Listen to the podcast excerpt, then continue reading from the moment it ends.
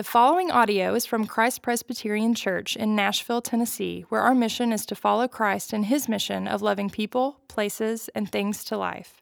For more information about Christ Presbyterian Church, please visit christpres.org. Our scripture reading today is from Isaiah 25 6 to 26 6. On this mountain, the Lord of hosts will make for all peoples a feast of rich food a feast of well aged wine, of rich food full of marrow, of aged wine well refined. And he will swallow up on this mountain the covering that is cast over all peoples, the veil that is spread over all nations. He will swallow up death forever, and the Lord will wipe away tears from all faces. And the reproach of his people he will take away from all the earth, for the Lord has spoken. It will be said on this day, Behold, this is our God. We have waited for him that he might save us. This is the Lord, we have waited for him. Let us be glad and rejoice in his salvation. For the hand of the Lord will rest on this mountain, and Moab shall be trampled down in his place, and the straw is trampled down in a dunghill. And he will spread out his hands in the midst of it all, as a swimmer spreads his hands out to swim. But the Lord will lay his pompous pride together and with the skill of his um, hands. And the high fortifications of his walls he will bring down, lay low, and cast on the ground to the dust. In that day, the song will be sung in the land of Judah. We will have a strong city. He sets up salvation as walls and bulwarks. Open the gates that the righteous nation that keeps faith may enter in. You keep him in perfect peace, whose mind is stayed on you, because he trusts you. Trust in the Lord forever, for the Lord God is an everlasting rock. For he has humbled the inhabitants of the height and the lofty city. He lays it low, lays it low to the ground, casts it into dust. The foot tramples it, the feet of the poor, the steps of the needy. This is the word of the Lord. Thanks be to God. Well, y'all, it is good to see you this morning. My name is David Filson, and I'm one of the pastors uh, here at Christ Presbyterian Church. We're one church with three locations here at Music Row and over on Old Hickory Boulevard and out in Cool Springs. And it is always so good uh, to get the opportunity uh, to worship the Lord together uh, with you. I was talking with Lisa earlier. We got the memo on the seersucker. We're just going to blind y'all with a tsunami of seersucker. You and I, we're going to do that, aren't we? Oh my goodness. Anyway, it's the word of the Lord. It is more to be desired than gold, even much fine gold. It is sweeter also than honey and the drippings of the honeycomb. Would you pray with me? Gracious Father, we thank you for this, your word, and Lord, for time uh, to be in it. And we pray, uh, Lord, now that your Holy Spirit would delight in his ministry of illumination, of helping us understand what this word says uh, for us today. And we pray that we would be given grace to see that wherein we fail, Jesus, the Son of God, on our behalf, mightily prevails, for we ask it in his matchless name, the seed who crushed the serpent's head and the Alpha and Omega. Amen.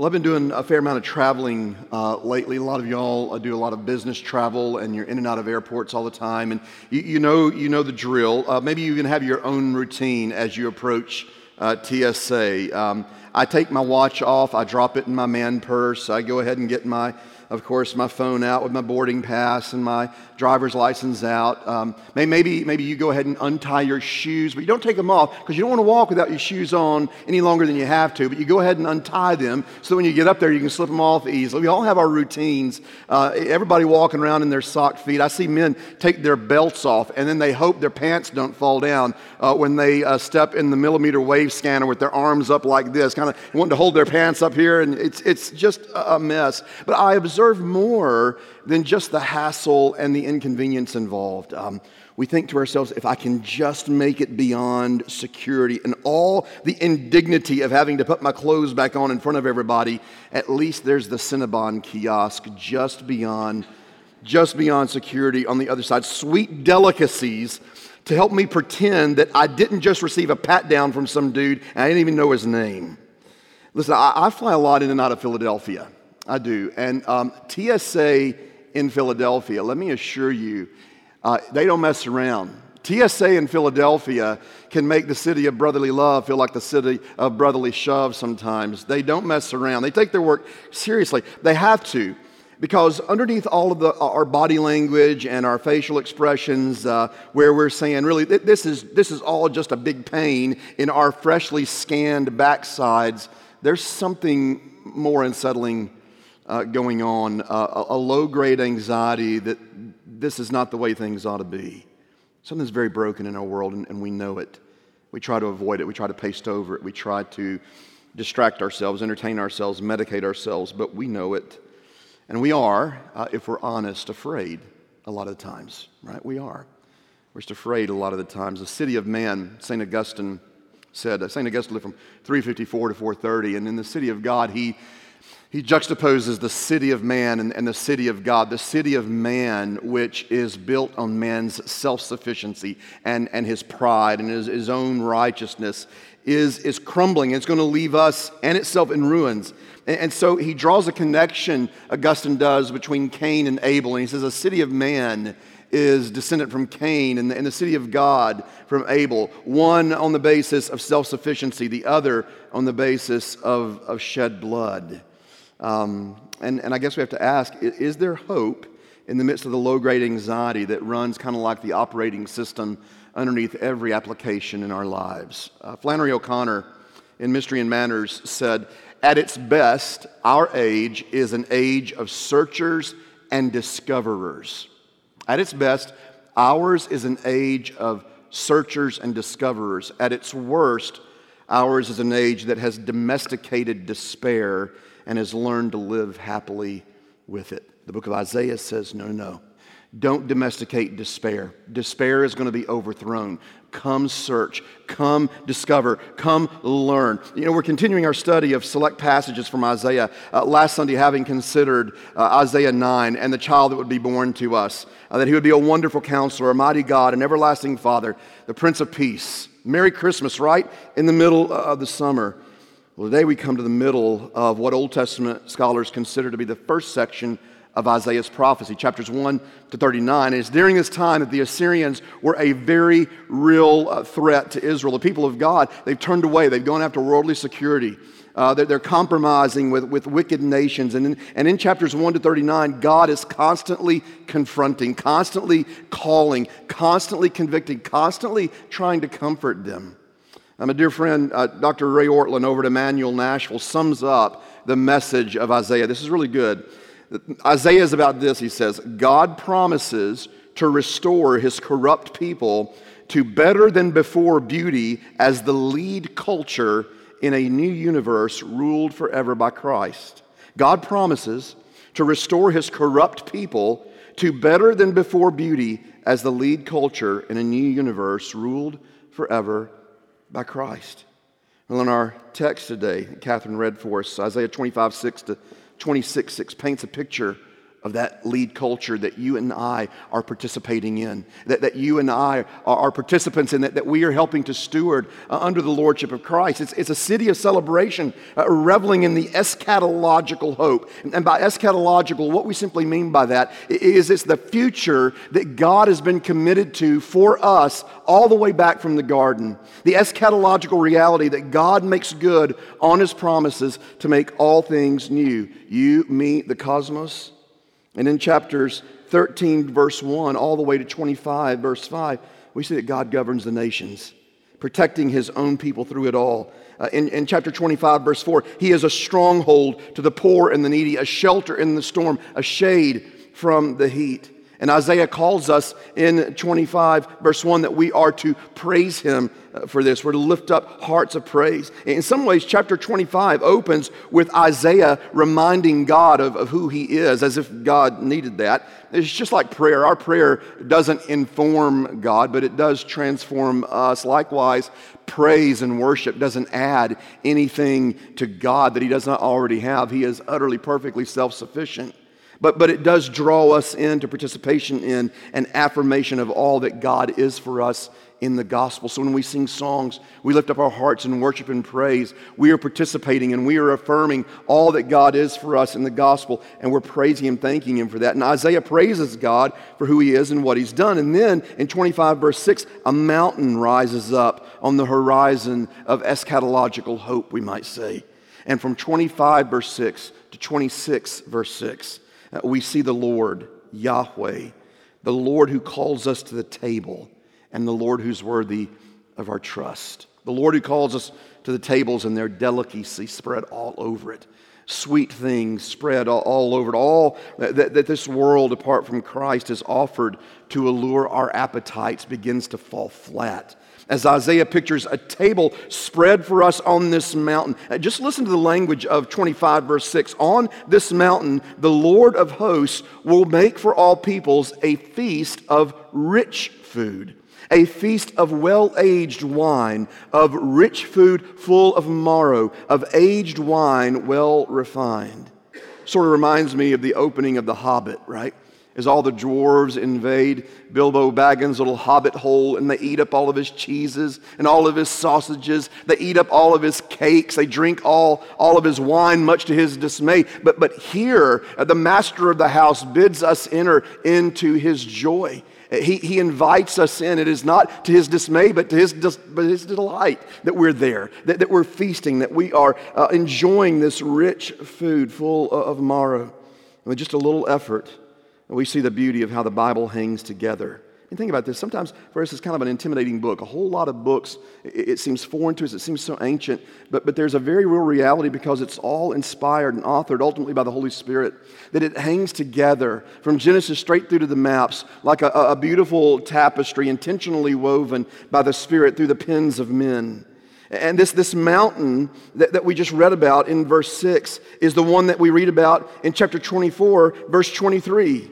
Then the moon will be confounded and the sun ashamed, for the Lord of hosts reigns on Mount Zion in Jerusalem, and his glory will be before his elders. But it doesn't stop there, it goes all the way back to Exodus 24, where Moses takes his 70 elders with him and he meets God on the mountain, and God confirms his covenant promises to Moses. And it says that Moses and the elders ate and drank with God on the mountain. All this imagery of feasting on delicacies, of, of rich and fat and sweet things, of flowing wine and milk. It really is a, a beautiful picture of provision, not just of, of food, but of fulfillment, of eternal life, and the cosmic scope of, of God's redemptive purposes in Christ, who has promised to make all things new. We read in Isaiah 49, 19 to 21, Behold, I am doing a new thing. Now it springs forth. Do you not perceive it? I will make a way in the wilderness and rivers in the desert. The wild beasts will honor me, the jackals and the ostriches, for I give water in the wilderness, rivers in the desert, to give drink to my chosen people, the people whom I formed for myself, that they might declare my praise. We see it in the Old Testament, we see it in the New Testament. All the way to the end of, of your Bibles, right? In the book of Revelation 21, 5 to 6. And he who was seated on the throne said, Behold, I am making all things new. And he also said, Write this down. For these words are trustworthy and true. And he said to me, It is done. I am the Alpha and the Omega, the beginning and the end. To the thirsty, I will give from the spring of water of life without payment. Tell me you want in on this. Tell me you want in on drinking from the spring of the water of life without payment. But here's the thing we take our thirsty souls, you and I, and we plunge them into wells that will not quench our thirst. We, we do it all the time. Like a little child running for the first time into the ocean there on the shore, and the waves hit with their mouth wide open. They get a mouthful of cold, refreshing salt water. Sin deceives us, right? Or maybe we opt for a payment plan with God. We try to negotiate a reasonable settlement with God and work things out on, on a payment plan with Him. Or, or maybe we believe in a red zone gospel or what I call a red zone gospel. We, we see salvation, eternal life, rich and fat things, this feast, this banquet spread for us. That, that's the end zone. And, and Jesus, if He'll do just enough to drop us off somewhere in the red zone, Jesus, you can bring me all the way up to the 20 yard line and I'll punch it in from here. That's no gospel at all. There's no gospel at all. He says, without payment. You don't have to earn it. You can't earn it. That conversation's over, Jesus says. He says, The check's on me. And he's paid it in full. We read of it in Romans 4 25 that Jesus was delivered up for our transgressions, right? His death on the cross was payment in full for your sin and mine. But then Paul goes on to say, He was delivered up for our transgressions and He was raised, raised for our justification. What does that mean that Jesus was raised for our justification?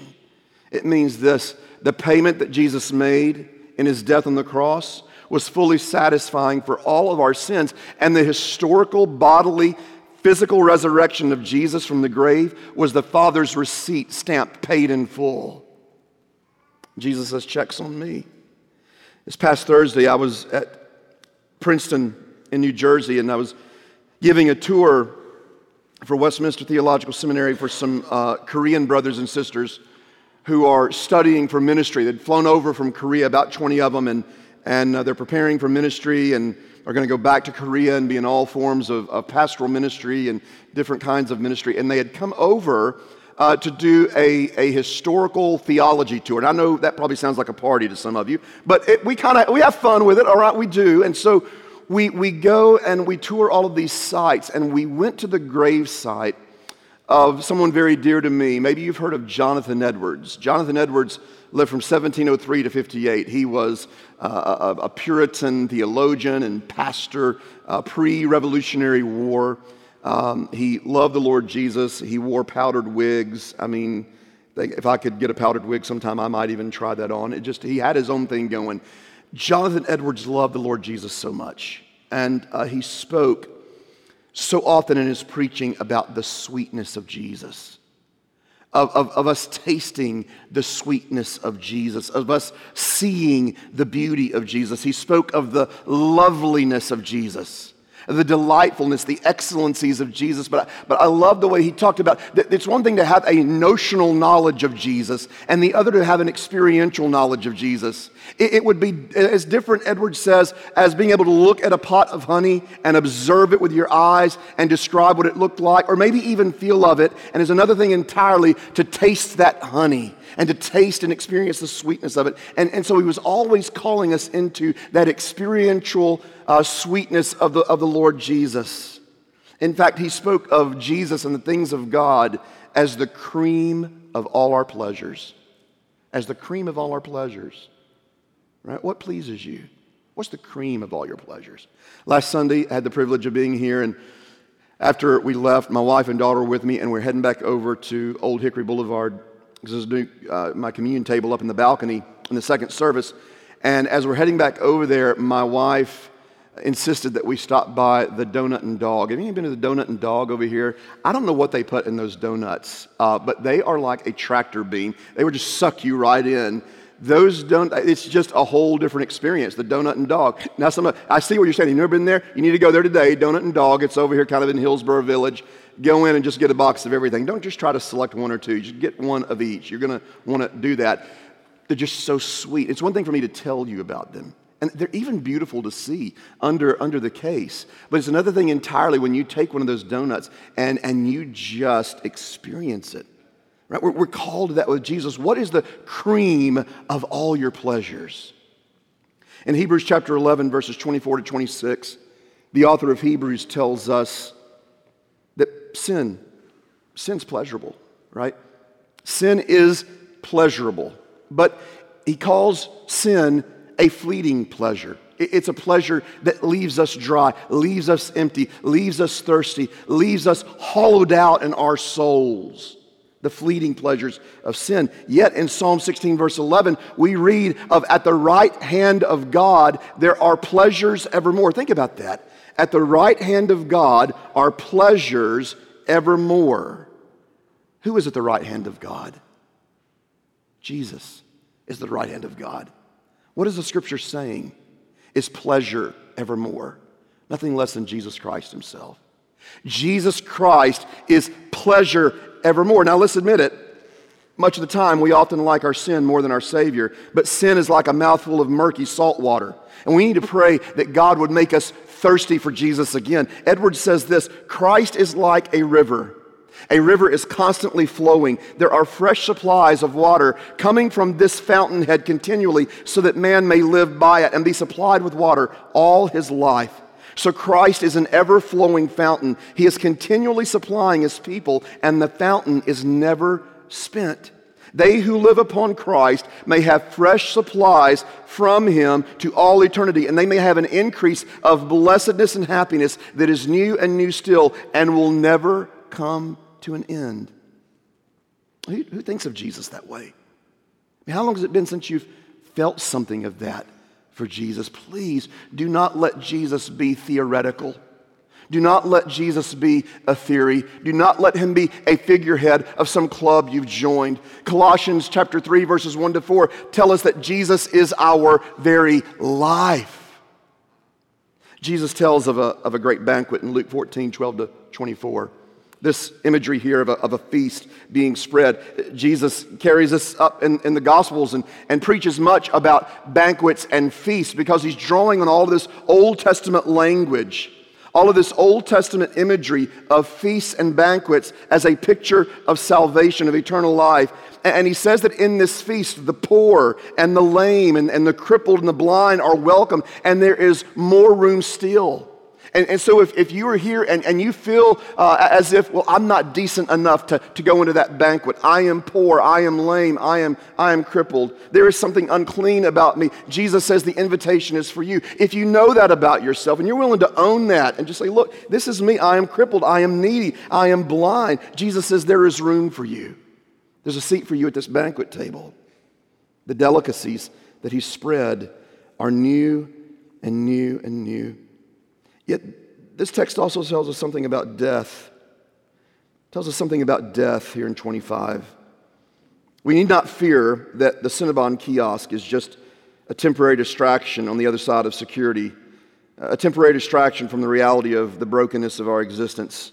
Now, the feast will never end because the thing that you and I fear the most, the thing that, according to Isaiah 25, verse 7, is a covering that is cast over us, a veil that is spread over the nations. That is death. And what do you see there? Look at the beginning of verse 8. He's going to swallow death up forever. Um, remember, I told you last week when we were together that Jesus came to destroy and to deliver.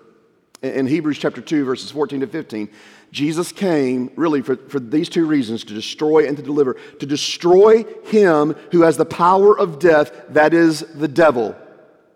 Now, here's the reality I said earlier, we struggle with fear, and not just at security uh, not just at TSA. We struggle with fear, and, and, it, and it manifests for, for many of us in all kinds of ways, but, but in so many ways, what we most fear is the reality of death. And again, we try to distract ourselves, entertain ourselves, numb ourselves, medicate ourselves, but here's the reality we fear it. And Jesus came to deliver us, according to the author of Hebrews, from our lifelong slavery to that fear and to destroy him who has the power of death. And so you and I are ambassadors of this new city. This new city that the Lord is building here, this new city that is, that is prophesied in, I, in Isaiah 25 and 26, we're ambassadors of this new city where the feast is spread, where delicacies are spread, where death is swallowed up. We, we sang earlier that here we have no lasting, here we have no abiding city, but we seek the one that is to come. And we read of that in, in Hebrews 13, 14. For here we have no lasting city, but we seek the one that is to come. And in light of that, the next two verses say, Therefore, lift up a continual sacrifice of the praise of your lips, do good, and share what you have. So, since we have this eschatological hope that though we are not home yet, this abiding, lasting city where death is swallowed up is ours and is a guarantee, we then have the safety and the freedom to worship the Lord and to do good for one another, to steward the opportunities we have to see Jesus make all things new, and then to share what we have, and to share our hearts, to share our stuff. When I, when I travel, people ask me about Nashville, and I tell them, come on down and see me. I tell them how we have hot chicken down here, right? You got to come down and get some Hattie B's. Got to get some hot chicken. Tell them we got live music everywhere. We got Edwin Warner Park. You got all these things. What do you tell people when you travel? They say, What's it like living in Nashville? What are the things that you enumerate? Here's what Nashville is like. Here's why you need to come to Nashville. Here's why you need to come, not just visit, you might want to come live here, right? We have little birds all over the place, people riding around, and everyone just loves them, right? What are the things that you talk about when you say, Come to Nashville? Come to my city. This city that God is preparing, here's what you can tell people. Let me tell you about this city that is coming. Death is swallowed up. Death will be no more. Death is swallowed up in sweet victory. I have had the privilege, and it's the greatest privilege in pastoral ministry, I've had the privilege of doing more funerals than I probably can count after 30, over 30 years of, of vocational ministry. I probably couldn't tell you how many I've done. It's the, it's the highest privilege I have. But I can't wait for the day when I no longer have to stand by a graveside with a weeping, heartbroken family. Now, please believe me, part of the privilege is that I get to tell them that Christian burial is not the disposal of a body, but is the deposit of something precious. It's not the disposal of something, it's the deposit. It's a resurrection deposit because Jesus is going to make a resurrection withdrawal. I had the privilege of telling them that this burial ground is actually resurrection soil. And on the great day of resurrection, Jesus is going to come make a resurrection withdrawal on that resurrection. Day. And that very body is going to be raised. That very body is going to be raised incorruptible, rejoined to their soul for life in the new city. I have that privilege, but I cannot wait. I cannot wait until every tear is wiped away. That's something else about this city. Death is swallowed up, and every tear is going to be wiped away your reproach, right? Your sin, any accusation that can be made about you is taken away. Who wouldn't want to come and live here? Romans chapter 8. Romans chapter 8, in some ways, is kind of like the little Bible within the Bible. It's kind of like what the Bible is all about. If, if the Bible had a dust jacket, the blurb on the dust jacket would be Romans chapter 8. It's kind of the Bible in a nutshell. But, but I love verses 18 to 25. Paul says, For I consider the, the sufferings of this present time. And some of you are suffering right now. There's some of you are suffering and you share it and you're open and you invite others into it. Some of you are suffering and you are living in the inky darkness of loneliness with it. I consider that the sufferings of this present time are not worth comparing with the glory that is going to be revealed to us. It was C.S. Lewis who once said that if you could but see the glory that is going to be revealed in the person sitting next to you, on the day of resurrection, you would be tempted to all but fall down and worship him, to all but fall down and worship her. We're going to be changed, we who trust in Christ, and our bodies no longer susceptible to sin and sickness and sorrow, conformed to the resurrection body of Christ. For I consider that the sufferings of this present time are not worth comparing with the glory that is going to be revealed to us. For the creation waits with eager longing for the revealing of the sons of God. For the creation was subjected to futility, not willingly, but because of him who subjected it in hope, that the creation itself will be set free from its bondage to corruption and obtain the freedom and the glory of the children of God. For we know that the whole creation has been groaning together in the pains of childbirth until now. And not only this creation, but we ourselves, who have the first fruits of the Spirit, groan inwardly as we await eagerly for adoption as sons, the redemption of our bodies. For in this hope we were saved. Now, hope that is seen is not hope, for who hopes for what he sees? But if we hope for what we do not see, we wait for it with patience. Patient hope as we await that abiding city. And we trust, yeah, we, we trust. Why? Because He's the Lord of trust. You go back to Isaiah 25 and 26. And in Isaiah 26, we, we read of the, of the Moabites. And the Moabites were the prideful enemies of God's people. And we read in 25 and 26 that they're going to be brought low. They're going to be trampled down like straw in a dunghill. I wonder what Catherine felt like when she had to read that earlier, getting up here reading about straw in a dung heap. It's not a pleasant thought, it's not a pleasant sight, but neither is David Filson's sin, neither is David Filson's self righteousness. Trampled down like straw in a dunghill. The, the Moabites will not have a seat at the banquet table. You see, the gospel draws a clear line of distinction Trust in Christ gives you a seat at the table. Prideful self righteousness leaves you in the dung heap. Saul, Saul, before he is Paul, Saul, the persecutor who hated Christ and Christians, was so proud of his dung heap. Look at Philippians chapter 3. Philippians chapter 3, Paul says, For we are the circumcision, verse 3. We worship by the Spirit of God and glory in Christ Jesus and put no confidence in the flesh, though I myself have reason for confidence in the flesh. If anyone else thinks he has reason for confidence in the flesh, I have more. I was circumcised on the eighth day of the people of Israel, of the tribe of Benjamin, a Hebrew of Hebrews, as to the law, a Pharisee, as to zeal, a persecutor of the church, as to righteousness under the law, blameless. The Greek, perfect. Paul says, My own pedigree of self righteousness and self sufficiency, perfect, flawless. But then he says this But whatever was to my gain, I counted as loss for the sake of Christ.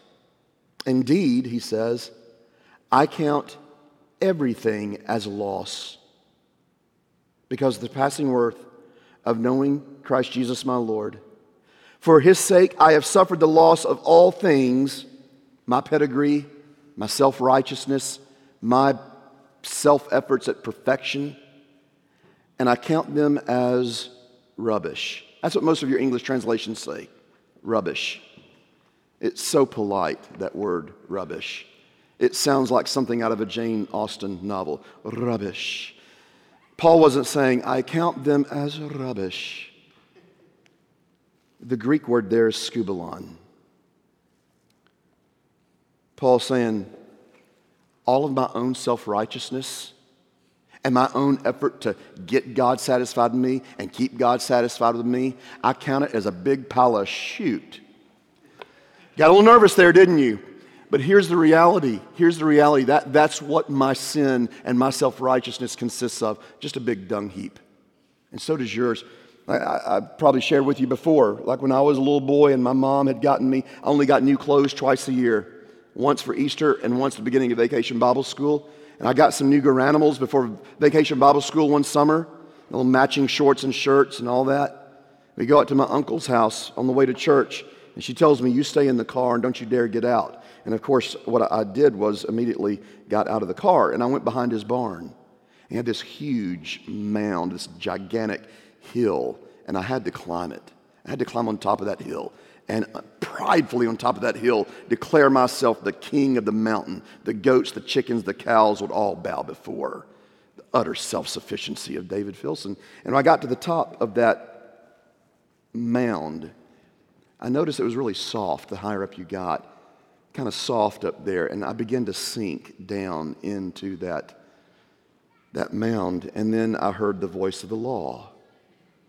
My mama, David Owen Filson why did you get out of the car? Where are you?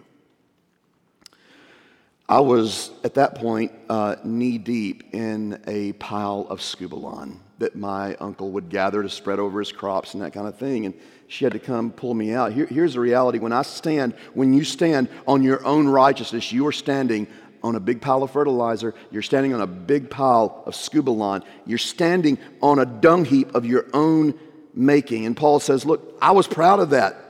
That was my pedigree.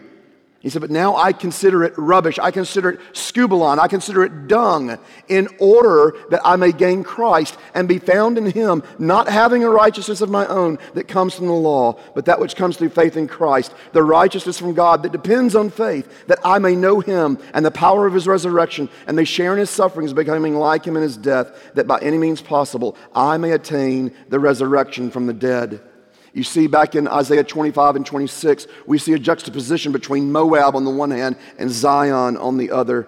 In Isaiah 26, 1 to 2, we read of the city of Zion we read of the people of God. In that day, this song will be sung in the land of Judah. We have a strong city. He sets up salvation as walls and bulwarks. Open the gates that the righteous nation that keeps faith may enter in. Open the gates. Let the righteous who keep faith enter in. This is justification by faith alone. We read of it in Habakkuk chapter 2, verse 4. The just shall live by faith. We read of it in Romans 1, 16 to 17, that the righteous will live by faith. It was the basis of the discovery of Martin Luther Luther that the gospel is not telling us you have to do enough good deeds to outweigh your bad deeds and get God satisfied with you and keep God satisfied with you. No, God covers you with a robe of his righteousness. Isaiah 61:10. He takes off your clothes covered in dung and covered in the, the heap of excrement of our own sin and our own self-righteousness. And he says, I'm going to take those off of you and I'm going to cover you with a robe of the righteousness of my son. The next couple of verses, you keep him in perfect peace. Imagine that. Perfect peace. Think about that next time you're going through TSA. You keep him in perfect peace, whose mind is stayed on you because he trusts in you. Trust in the Lord forever, for the Lord God is an everlasting rock. Trust, peace. Anyone here need to get their mind stayed back on Christ? Perfect peace.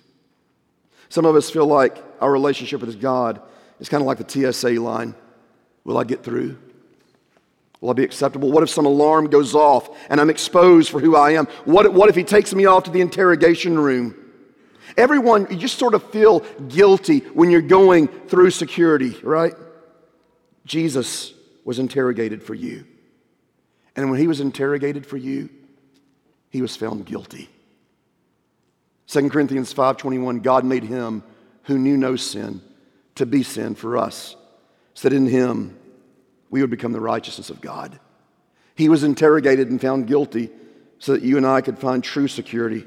Romans 5, 1 and 2, therefore, having been justified by faith, we have peace, shalom. We have peace with God through our Lord Jesus Christ. Through him, we have also obtained access by faith into this grace in which we stand, and we rejoice in the hope of the glory of God. And what does that rejoicing look like? Our feet trample our enemies. The world, the flesh, and the devil accuse us but we trample on them. In just a minute, you're going you're going to trample the enemy underneath your feet as you come to this table. The world and the flesh and the devil will accuse you, but you're going to trample them in the victory march of Romans 8 1. There is therefore now no condemnation for those who are in Christ Jesus. But notice how our feet are described in verse 6 of Isaiah 26 the feet of the poor, the feet of the needy. Do you have poor feet? Do you have needy feet? You willing to be poor? You willing to be needy?